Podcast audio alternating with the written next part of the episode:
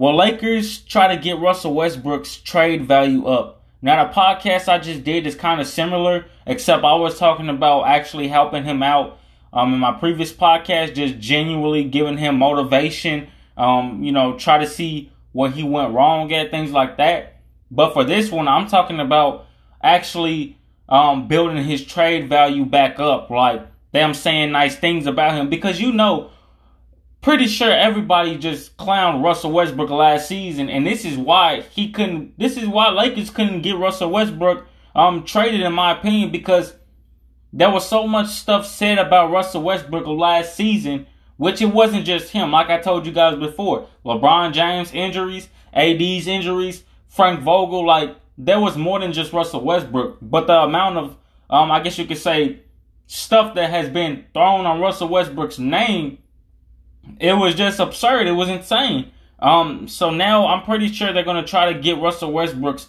trade value back up and then possibly trade him before the deadline. That's what I'm thinking.